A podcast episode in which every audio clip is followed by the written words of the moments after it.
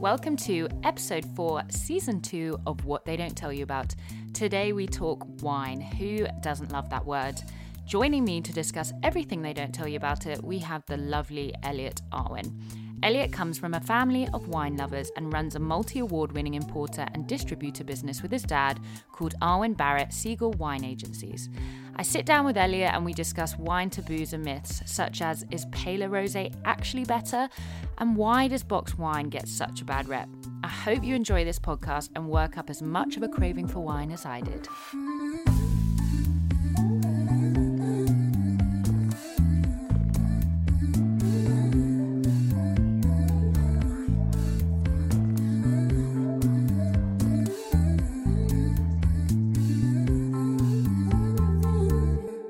Hi Elliot, how are you?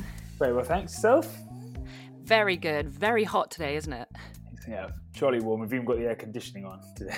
Wow, I'm into that. So I've got Elliot on the podcast today because we're going to be talking everything they don't tell you about wine. Elliot is, his family are importers of wine, so he is a bit of a specialist and he also does pull the cork. So I'm so excited to have you on, and I wanted to know a little bit of background of where your passion for wine came from and how you're in wine now. It's all sort of started on every single family holiday that I ever went on was not to the beach or amusement parks. It was to wineries and wine farms, as Dad was travelling the world trying to find the next best thing to import into the UK. So I actually always wanted to be a winemaker as I was growing up. I always thought it was such a romantic lifestyle, creating things from a few bunches of grapes into something that's exported worldwide, and yeah, that really took my interest. And then went to uni, didn't even think I was going to do anything to do with wine, and then finished up there realizing that going into mechanical engineering was nowhere near as fun, and the people in mechanical engineering might not necessarily be as wine lovers like yourself. Wine lovers like myself, yeah. And you just couldn't risk it. Exactly. And so I joined the family business after a couple of years of working for a number of different wine companies around the world. And then, that's 10 years ago now. So would you say you're the most avid wine lover in your family? Yeah, actually, I think so, yeah. And that's probably saying something as well. I can imagine your dinner time conversations about wine can get quite heated.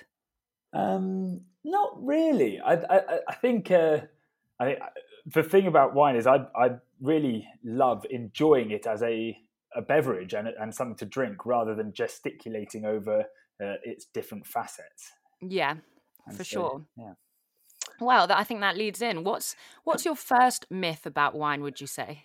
Well, the very first thing is I think, being what they don't tell you about things. I think the problem with wine is they often people in the wine trade often tell you too much and impose far too much information when actually at the end of the day, it is just a drink to enjoy. So the fact that you don't have to know everything about it and the way that it was made and put in a bottle to be able to enjoy it is the first myth, I would say.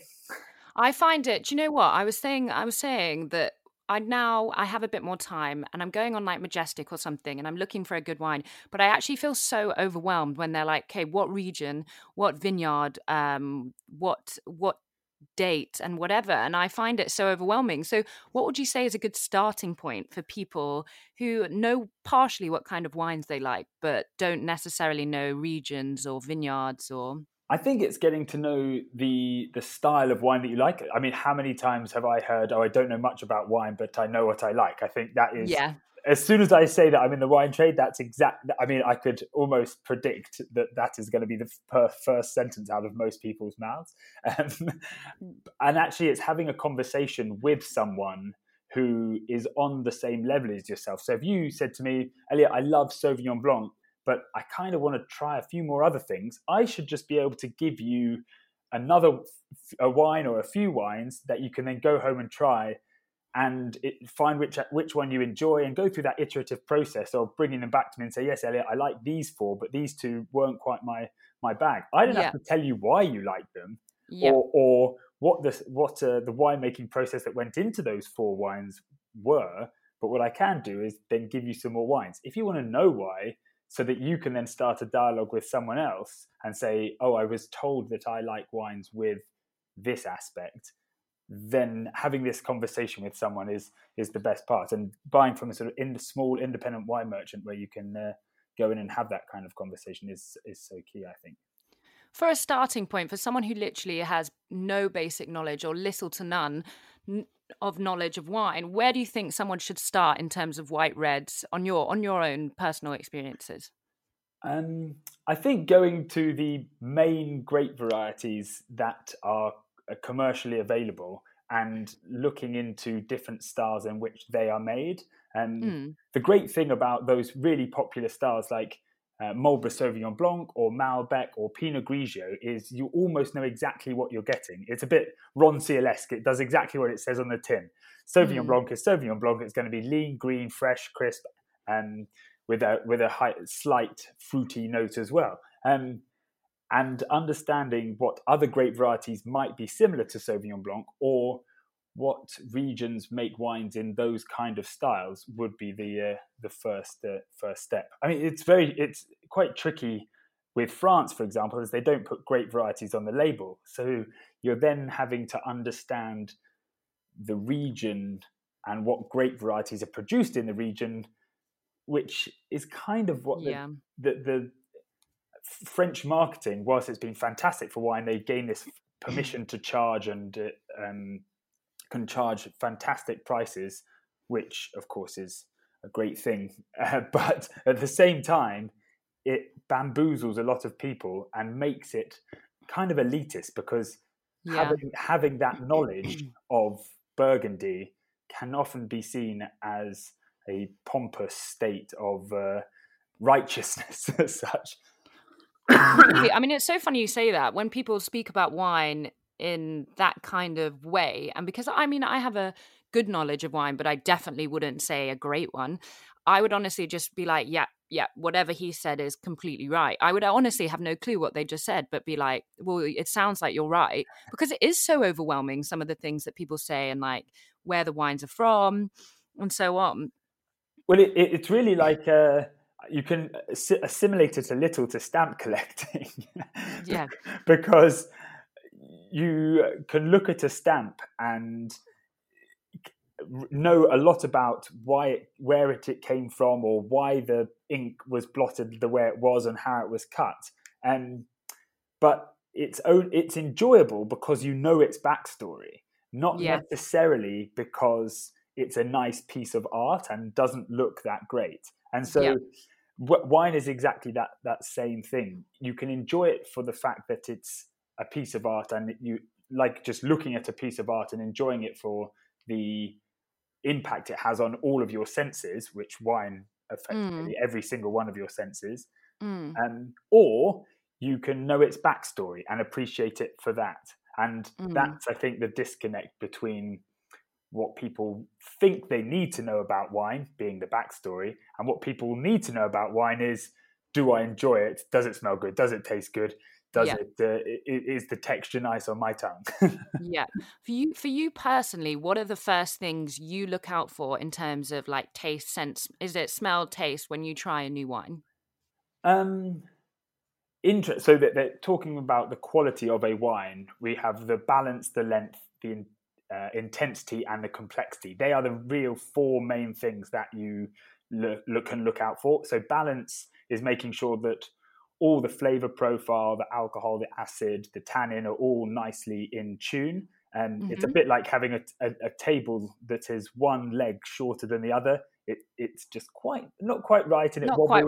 Not quite right and it wobbles. So length is does it sit in your palate and leave you thinking about it for a while after you've tasted it? The intensity does exactly what it says on the tin. It's how loud it is being played. And the complexity is how nuanced and how many different facets of the wine can you pull out. And I always like using the analogy that you can have a very intense wine, but it might not be complex. That'd be like someone playing a trumpet with a single note fantastically loudly. It's very intense, but it's not very complex. Or you can have a symphonic orchestra playing 200 different instruments very, very quietly. Yeah. And that's really complex, but not intense. And I love the complexity of wines, and wines that make you think and go back for a second glass or a second bottle, because it's a wine that you taste and it's very one-dimensional. You might not necessarily want to carry on drinking, but wine that makes you think and you go back for a second glass and the bottle's empty already, you think, gosh, I was thinking about that too much to enjoy it. I have to open another bottle. For sure. I love that.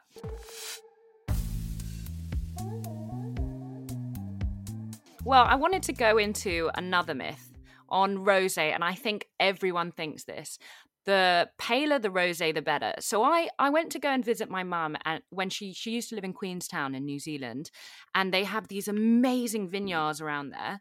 And we went to a winery, and she said, I'm going to get this rosé, you're going to love it. It came, and I was like, Mum, that looks like red wine, like nearing to red wine. And she was like, it's fine, trust me. I was like, that's going to be disgusting, Mum. You have no taste in wine. And then I tried it, and it was one of the nicest rosés I've ever tried. What is the myth behind it? So it's actually quite... it's amazing. I love some dark. There are some fantastic dark rosés out there. One of the best rosés in the world is it's actually released after 10 years of aging, so it's orange and dark at the same time, from Rioja. Nice. But the myth behind it is the style that everyone loves of rosé is crisp, clean, very mineral, and by mineral I just mean that slightly chalky texture you get from the balance of the acidity and slight tannin in the wine. Is the rosés made in Provence have this colour, and that is the what you can find in mass distribution. That style and that colour are synonymous. Yeah. And the other end of the spectrum in mass distribution is darker, sweeter, almost like Ribena, a bit soupy, not a very grown-up wine. And those two ends of the spectrum are what have become very, very popular and on the mass market. And so I think in general, if you're saying a pale rosé, the better, what people really mean is I want something dry, crisp, a little bit of that freeze-dried fruit texture, but something you can drink cold and all day, not a gloopy, sugary, very, very bold, almost like your Haribo Straubs kind of flavor profile. Even though I do love them, but but not in wine, is it? Completely. So I think because those two ends of the spectrum exist in supermarket wine, it's always a safe bet to go, if you want a dry, crisp, light, refreshing rosé, to go for the paler style. But that's not to say that you can't make a light, crisp, mineral, refreshing style of rosé that happens to be a dark colour. Where would you recommend, or how would you recommend someone tell a good rosé that it's a bit darker in colour and take the risk? How could someone say, I know that's going to be good? What would you look out for? So that's a really tricky one, because maybe just touch quickly on how rosé is made. It's so white wine is made, and it is pressed off its skins before it starts fermenting. So all the juice of all grapes is white, including a lot of red grapes. There are only very few red grapes that have a red juice as well. So the colour, flavour, tannin all comes from the skins. So in white wine, you want to get the juice off the skins as quickly as physically possible. But with red wine, when you're making darker, richer coloured wine, you want to keep the skins and the juice together, and maybe even mash them up and extract as much colour and tannin and flavour as you possibly can. So rosé is made somewhere in the middle. And so it's all about extracting as much flavour from the skins as possible without increasing the tannin too much or out increasing the colour too much. And no juice, just the skin for the rosé. So this juice sits on the skins for maybe 24 hours, and as it sits on its skins, they extract the flavour and tannin and colour. Cool. And so it's all about extracting as much of the flavour as you possibly can before the tannin and colour increase too much. And so darker rosés might have a lot more flavour, but if the acidity is there, which is also very important with what wine, because acidity has freshness and vibrancy, if you've picked nice and early and the colour in your grape is still quite dark, so something like a thicker skinned grape variety like Shiraz, if it's picked early enough, will have a very high acidity still, but because of its nature, it has a thick skin. So you can make a darker rosé with high acidity from a thicker skinned grape like Shiraz. Sorry, it goes a little bit technical, but what you could what it comes down to is having a conversation with an independent wine merchant to help you through these picking a darker rosé off the shelf for the first time and experimenting. Yeah. Why do you think that Whispering Angel is what everyone thinks is the be-all and end-all of rosé? Are there wines that are exactly like Whispering Angel, but maybe for a cheaper price? Yes. I mean, it's your branding and French marketing have a lot to do with its success. I think a nice shaped bottle, the classic round label, the very pretty bottle, and then as soon as something becomes very popular, it becomes even more popular. It's a little bit like champagne. Champagne and Provence rosé are not that dissimilar in terms of fashion styles, because people like drinking them out of big bottles. It's a little bit showy. You can picture yourself down on the French Riviera having a 6-litre bottle, dancing on the table in Anjuna. Perfect. Done.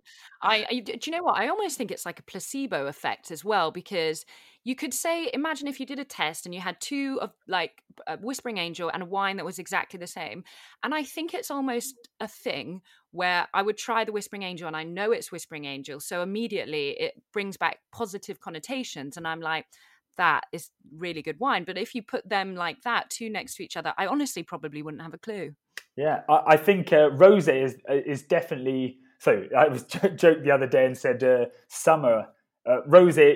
If summer was a wine, it would certainly be rosé. And you have these positive connotations of drinking rosé in the summer, bring back great memories. And coming back to your blind wine tasting, taking it one step further is putting a blind wine, as in a wine that you don't know what it is, into a black glass, so you can't even tell its colour. Okay. The fact that a wine is darker, your mind will automatically think it's sweeter. That's another reason, because it's like our minds are trained to eat sweet things. And so picking fruit when it's darker and richer, we associate that and that phenolic ripeness that gives it that colour and that flavour with sugar. You can't smell sugar, but what you can smell is the flavorings that are precursors to us knowing that there's sugar in that fruit. So something like a peach or a ripe banana smells really sweet, but actually if you dissolve sugar in water, you can't smell a thing. And that the same thing happens with the labels on bottles of wine, as well as the colour in the bottle of wine.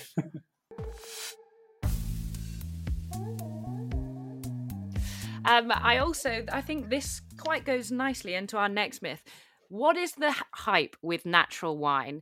Is it because the people, all the nice labelling, the fact that you know it's natural? And also, what about the myth that you don't get a hangover from natural wine? I went to Copenhagen recently, and I also want to know why Scandi is really related to natural wines, because first thing I think of like Copenhagen, I'm like, well, they drink a lot of natural wine, and there was a wide selection. But I was like, do you know what? I'm going to Copenhagen. I'm not going to have a hangover, guys. And that definitely wasn't the case at all. Right. Well, there's actually so many little topics to fit in. Sorry, a big one then. Should we start with what's the hype behind natural wine? Yes. And also where it began. Is this a recent thing? No. So it started in the 70s in Beaujolais, in fact, which is a northern part of Burgundy, which produces very light-coloured, light flavour-profiled Gamay wines. And in the 70s and 80s, as the new generation of winemakers at the time were coming through, they wanted to make a style of wine that wasn't adulterated and wasn't over extracted. And what I mean by that is when you're making wine, especially in marginal regions in the world, you can actually add sugar to the grapes to increase the potential to ferment that sugar into alcohol. Really? So that, and you can do it in some of the top regions of the world. In Bordeaux, they can. It's called chaptalization. It's basically just adding raw cane sugar into the mix and using that as extra sugar to be fermented. Does it decrease the quality in a sense? No, it doesn't. Some of the first growth Bordeaux chateaus will also. So these are wines that are selling for 300, 400, 500 euros a bottle on release. They might chaptalize in a very cool harvest because the wine has not got to the level that they need to ferment into a good level of alcohol. And alcohol adds body to a wine. It's not just there for a good time. Yeah. It's there to I'm like, to alcohol percent more, I'll get that one. Yeah, exactly. And so a level of quality in when they didn't have the viticultural technology to be able to ripen grapes in cooler climates, the quality was based upon how ripe the grapes got. And so a lot of the best vineyard sites in the world are areas that ripen grapes better. Right. And so this was a movement against their fathers and grandfathers adding sugar and then really extracting. I'm going back to what I was saying about rosé is if you've got underripe grapes, you really need to extract for a very long period of time as much of the skin and juice, the skin, and to mix it with the juice. And to do that, they might leave it on the skins for a month or 6 weeks, where they pump it over, i.e. mix the skins into the juice all the time.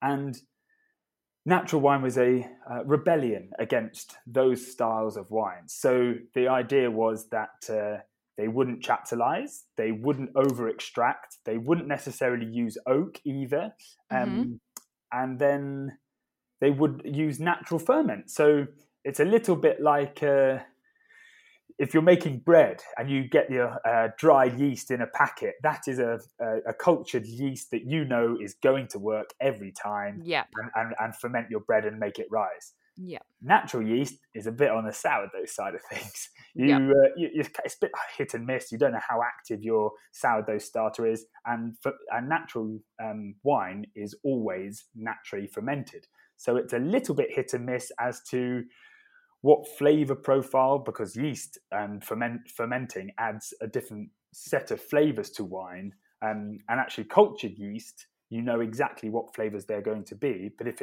it's wild yeast, you don't necessarily know what wild yeast and wild flavors you're going to get.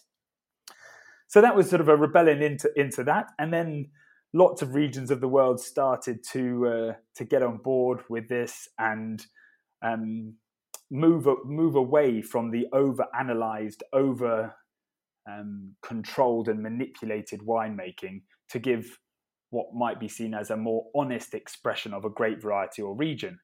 Right. The added benefit of that is you might end up with wild flavors and controlling volatile aromas like maybe even a bit acetic or vinegaresque, or there are lots of natural wines that almost tastes like apple cider vinegar because the bacteria that causes the fermentation of alcohol into acetic acid hasn't been controlled. And so one of the main components of winemaking is adding preservatives like sulfites. And so natural winemaking avoids these like the plague, and so therefore the microbiological stability of natural wines is not as stable as your more conventional styles of winemaking. Sulfates have a bad rep. So which brings us on to, does it give you a hangover? Is sulfites can lead to giving you a bit of a fuzzy head, and lots of people are slightly intolerant to sulfites. But I'm not sure why wine gets such a bad rep with sulfites, because dried fruit is contains more sulfites and preservatives to stop it from oxidizing than most wines. Wow, that's really interesting. Yeah. I when I said this, when I went to a wine tasting in Copenhagen, he was like, I asked the same question, and the guy was like, as much wine as you drink any time, you are still going to get a hangover. You don't drink like 2 bottles of wine and think you're going to be fine because it hasn't got sulfites in it. No, I mean, the main component of your hangover is derived from drinking too much alcohol, sadly, and therefore dehydrating you. There are, of course, other factors that come into it, like drinking excessive amounts of sulfites is not great. And the other one is histamine. So histamine is a natural byproduct of fermentation. So I didn't know that. Yeah, especially in red wine, which is often why red wine can leave you with a slightly worse hangover than white wine. Really? Wow. And so because and the histamines come from the extraction and fermentation of particularly red wines, and because you have less extraction in natural wine, you might end up with less histamines. Fewer histamines? Less histamine, few, anyway. One or the other. What about taking an antihistamine while you drink red wine? Is that effective? That is a thing, yeah, of course. Well, really? it will certainly be a thing. If you have an intolerance to sulfites, then antihistamines stop this, the reaction of your body. The histamines is your body reaction to fighting an intolerance such as sulfite. So, yeah. Wow. I'm a doctor after that.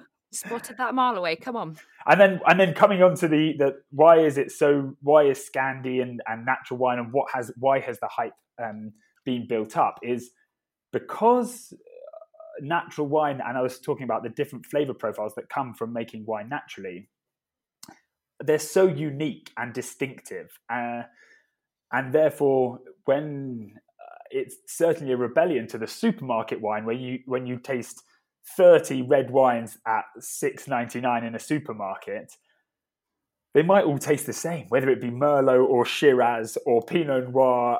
It's all very distinctive. And so that is one end of the spectrum. I'm not saying all red wine, conventional red wine, is like that. But natural wine was certainly a wine. You could tell the difference between the wines. And that... Yeah. Not whether it was a good thing or a bad thing, you could definitely drink 2 red wines and say that is completely different to that wine. And Scandi's with it, a lot of sort of hipster, there were that kind of craft beer and very foodie culture is very attracted to the natural wine scene. Yeah. There are some fantastic natural wine. I'm making it sound as if it's a big fad, but actually there are some fantastic natural wine. You just, as a winemaker, have to be extremely diligent in the vineyard and in your winery, including cleanliness and your manipulation of your fruit. Well, your farming of your fruit must be supremely healthy. Otherwise, some unwanted flavors can derive from the disease that you might get in the vineyard, or some microbiological nasties in the cellar. Yeah, I get you. So on to our next myth. This was one you brought up.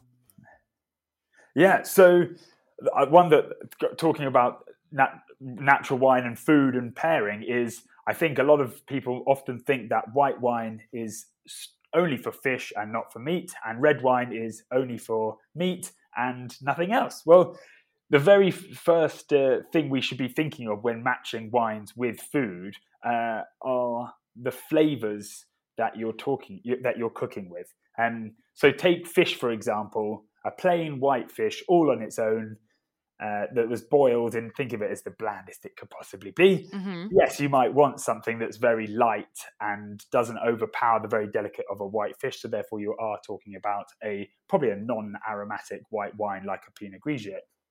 However, if you start making that fish into a more spicy soup, or even with tomatoes are a terrible companion to white wine, especially Sauvignon Blanc. So if you had, So if you had a fresh tomato salad, maybe with a bit of onion as well, terrible match for white wine. So if you had an onion tomato salad and that was your main flavour, white wine, especially Sauvignon Blanc, the acidity can clash hugely with that tomato. And it's a little bit like brushing your teeth and then tasting orange juice.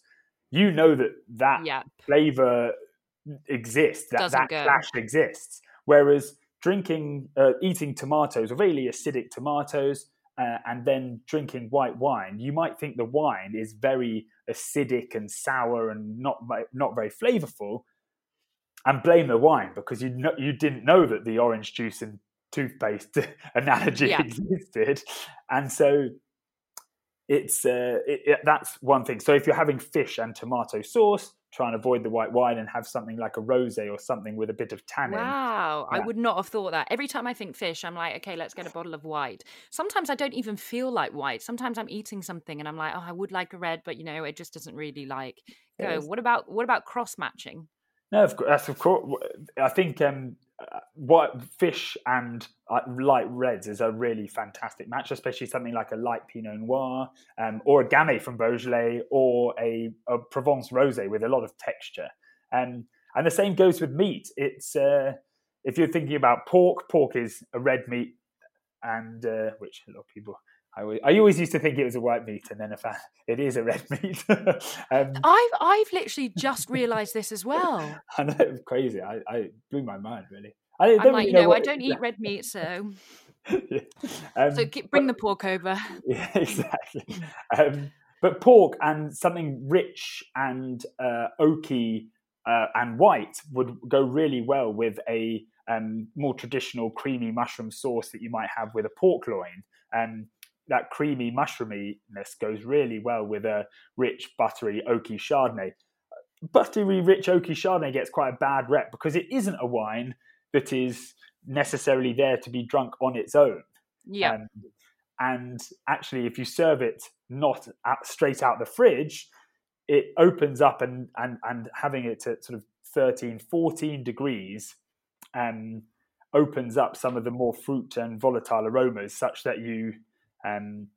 less volatile aromas, such that it will go with something like a rich pork mushroom dish.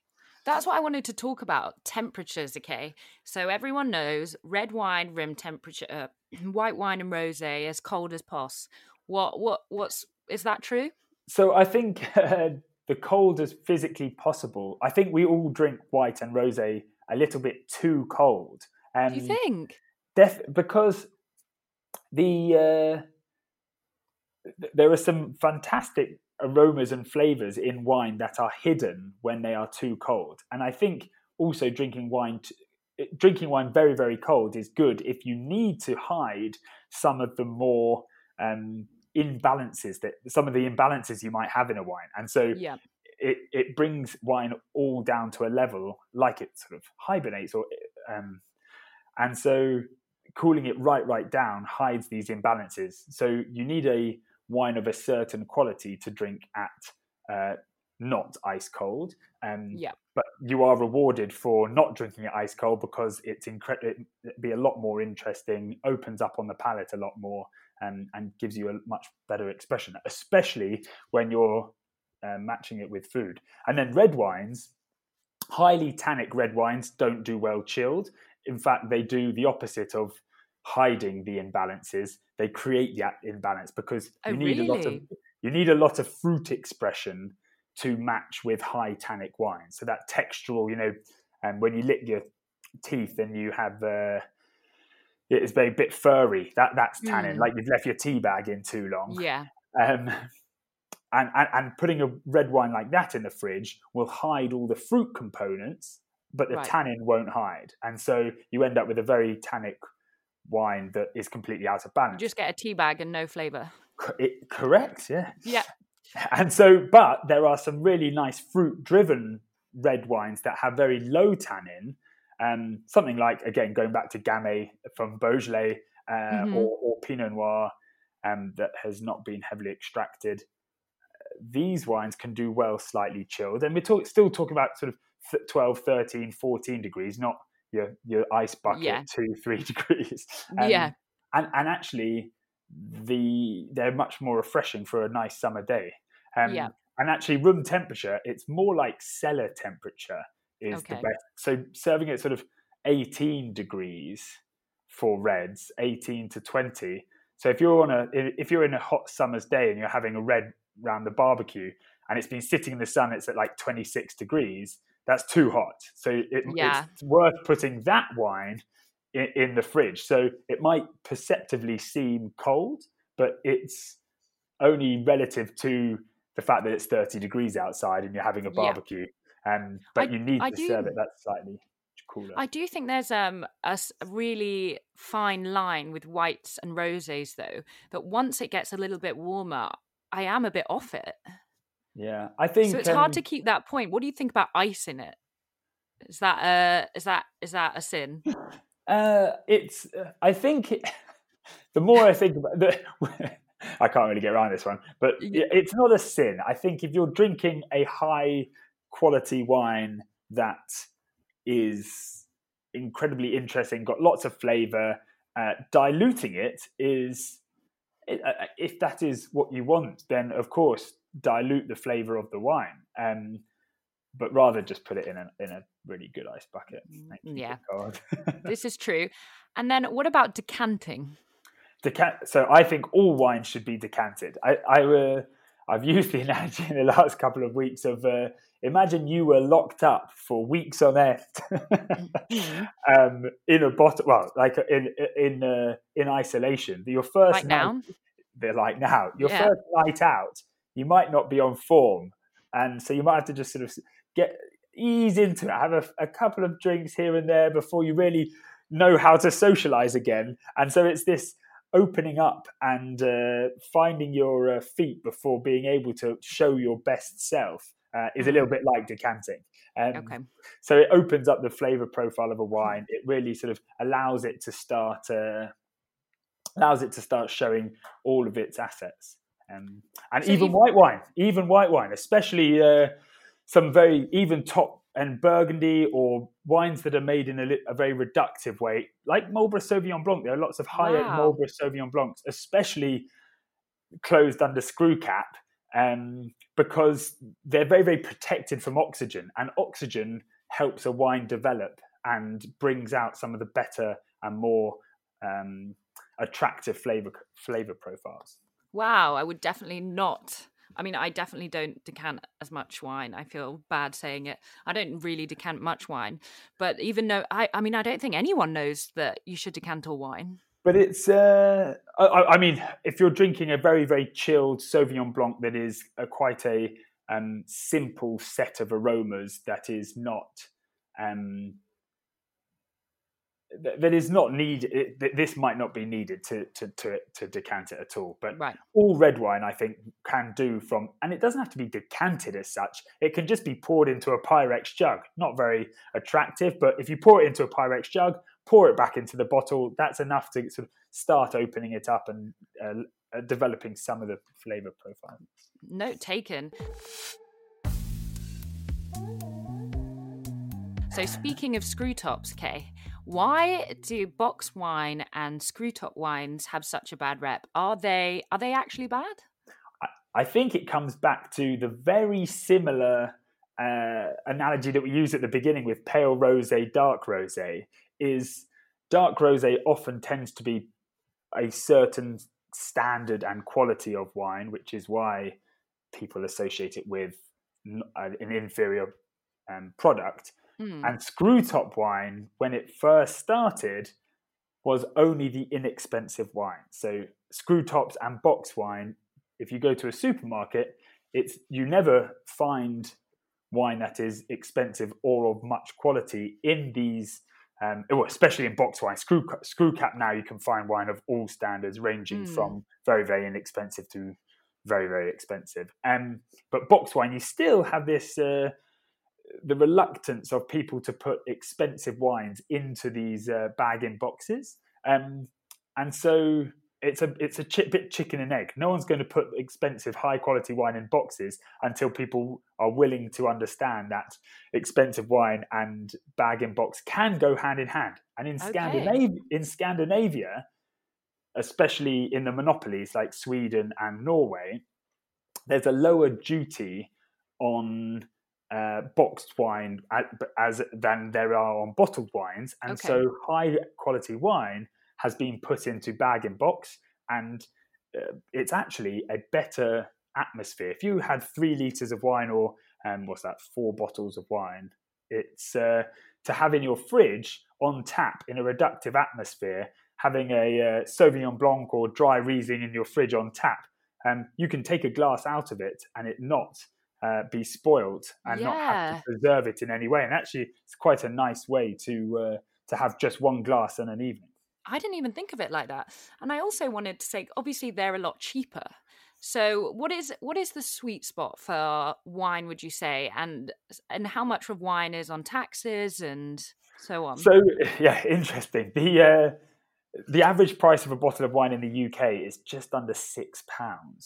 Is this to manufacture or to purchase? No, to purchase. So that's data that's from the whole country, which is it's a lot harder to ascertain from independent wine merchants or small shops that aren't going through your Tesco's Club Card or Nectar Card. Or so that average price is just under £6, and sadly, there's a fixed duty on all bottles of wine, which, including VAT, is £2.68. So nearly half the average price of a bottle. And that's not including the bottle itself, the transport, or, of course, the retailer's margin on the way. So £6, you probably end up spending about 50p on the liquid in the bottle. Wow. That's mental. Which is quite remarkable. And then, so every pound you spend more than that, you're not really spending much more on the bottle, much more on the label, and you're spending no more on the duty. So every pound you spend more goes directly to the juice. So if you're spending better quality, as long as you're not paying for marketing and big brands. But Whispering Angel. And so if you spend £7, you're almost immediately spending £3, although you've only spent one more pound, you're spending 3 times more on the wine itself than you were on spending £6. That's mental. So when you say you went to a supermarket or so on, what do you normally tend to go for? So I have never bought wine in a supermarket because I work in the wine trade. This is true. But where would I start?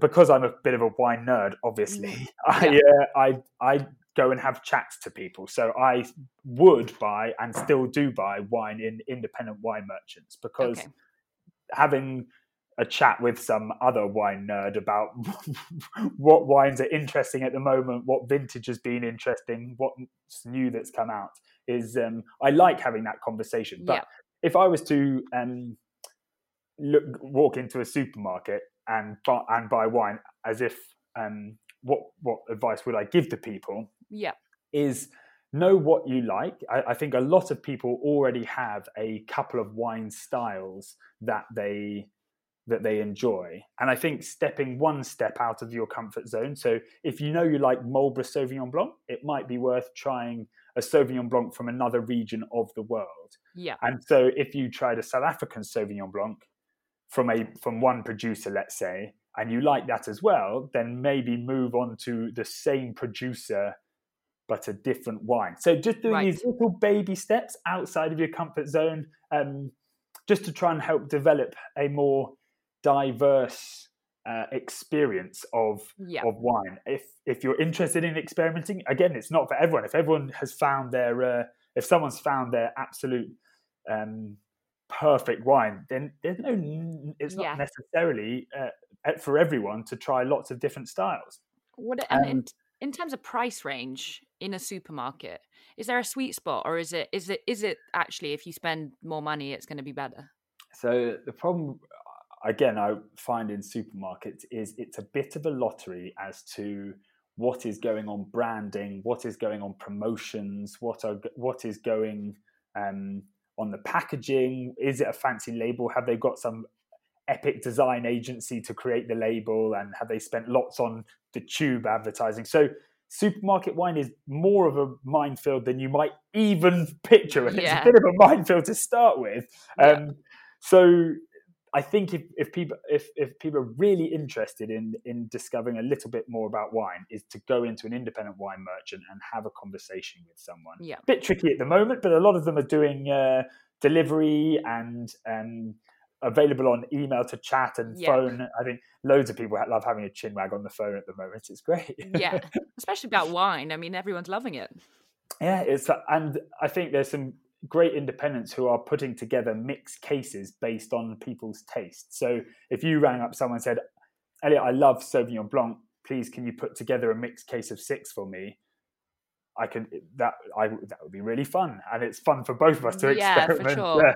And also to see what they like after. Yeah, exactly. And so you then give me feedback and say, oh, I really love the Terrain Sauvignon, but I didn't like that Bordeaux Oak Sauvignon. And then I can know that actually, it's not Sauvignon Blanc as a great variety has these assets, but as soon as you start fiddling with it with oak, you might not like it. So whereas in a supermarket, you're not going to know that Sauvignon Blanc from Bordeaux is oaked unless you read the back label. Yeah. And then, but who's got time to stand in the aisle of the supermarket 2 meters while someone else is waiting for you to move on at the moment? Sometimes I feel so overwhelmed that I just end up leaving, and I'm like, it's not worth it.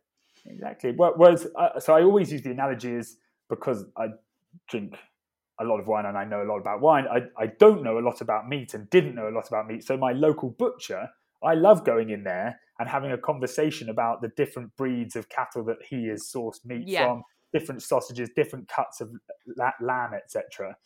And it's so nice to walk in and Elliot and someone say, oh, Elliot, I know I've got this thing for you. This has been dry aging for 35 days. You should really try this. Oh, and do you need anything for Sunday lunch? Or because I know, what about doing this joint of pork, for example?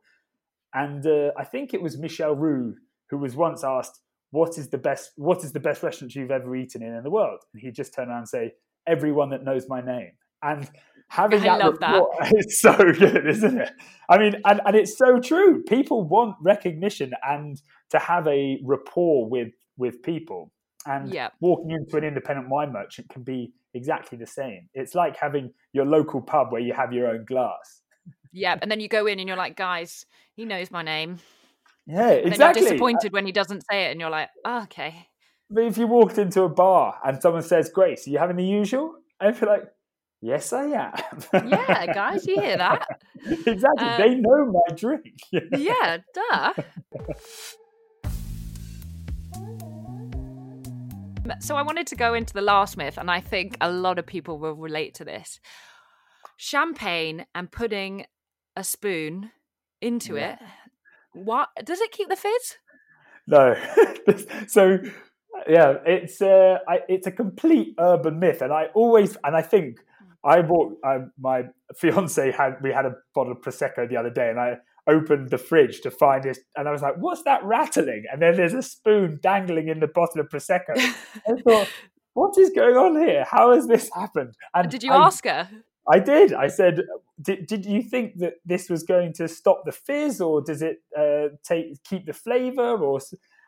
Because, of course, sealing wine is essential because you want to protect it from oxygen. Yeah. Of course, when you're decanting it, you're giving a little bit of oxygen, which helps it open up. But too much oxygen, and it ends up spoiling and becoming vinegar. And so you always need to seal wine when putting it back in the fridge. And with fizz, there are two things, really. You can't never let fizz warm up once it's open. So letting it get warm in the sun and then putting it back into the ice bucket is fine for the flavor profile, but it's not fine for the dissolved CO2 in the liquid. And if you want to retain the fizz of wine, you have to seal the pressure. And if not, even increase the pressure in the bottle to stop the gas from fizzing out of the bottle. So no spoon. Unfortunately, let's try and move to a no spoon in sparkling wine world.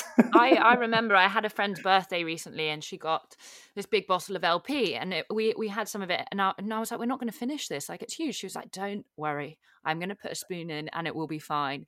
2 weeks later, she was like, this is awful. I can't believe I've done that. No. And I was like, what? The spoon doesn't work.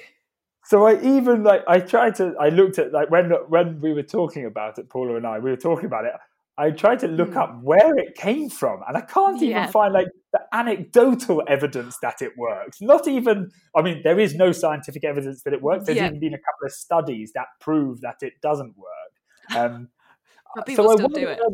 People still do it. I wonder where the anecdotal evidence came from. But one thing, so it got me thinking. I thought maybe, you know how you get different smells in fridges? You know, if you leave an onion cut and not covered, that the fridge will smell of onion. And I wondered if it might be that there's some logic to metal absorbing smells. And it could be something like that. But if it's talking about the fizz, it's got absolutely no chance of success. Okay, so no more spoon. No, sorry, Chris. Sad. So I wanted to finish the podcast with... what is your favourite white, red, and rosé of the moment? Oh, I used to cop out this question so often because I said, "Oh, it really depends what we're drinking." But I like of the moment it makes things a little bit easier. Yeah. The white wine. What are you drinking? What am I drinking? The most my favourite style of white wine ever is actually off dry. So it's a German Riesling. Single vineyard Cabernet is my favourite area to dabble in. Riesling is a great variety that shows its sense of place better than any other great variety in the world. It can be grown next door to each other, but if the soil changes, the flavour profile changes completely. Yeah. And then Cabernet is only normally 10% alcohol as well, so it's very light and very refreshing. It's got a great racy acidity, and it's incredibly complex and intense, so it ticks all those boxes. Red, and it's funny that when you're drinking something and you're really sort of in it, you end up speaking about it lots. And actually, Beaujolais and Gamay and light reds are really in with me at the moment. I love them. I've heard that low tannin, very juicy, crunchy red fruit. And I love talking about crunchy fruit because obviously crunchy is not a texture you ever associate with wine, but it's the visualization of a super ripe cherry just crunching into it. So that's those Beaujolais and Gamay are my reds. And then rosé is Master Cadmé Rosé from Saint-Victoire in Provence. It's a super, it's grown on super calcareous, so very limestoney chalk soils, which gives it this fantastic texture. It's grown by a lovely family. They're now in their seventh generation, and it's organic. So it's nice, fantastic. That is nice. I've got to try all of them then. Yeah. Well, I think that comes to the end of our podcast. I could honestly talk to you for hours about wine. I mean, I could unfortunately probably talk for hours about wine. No, thank you so much for being on the podcast, and I've really enjoyed speaking to you today. Thank you very much, Grace. It's been really nice. If you'd like to get in touch about anything to do with the podcast or just to say hey, our email address, and when I say our, I definitely mean just me, is whatttheydonttellyoubouttpod@gmail.com. Very nice and long for you to write down.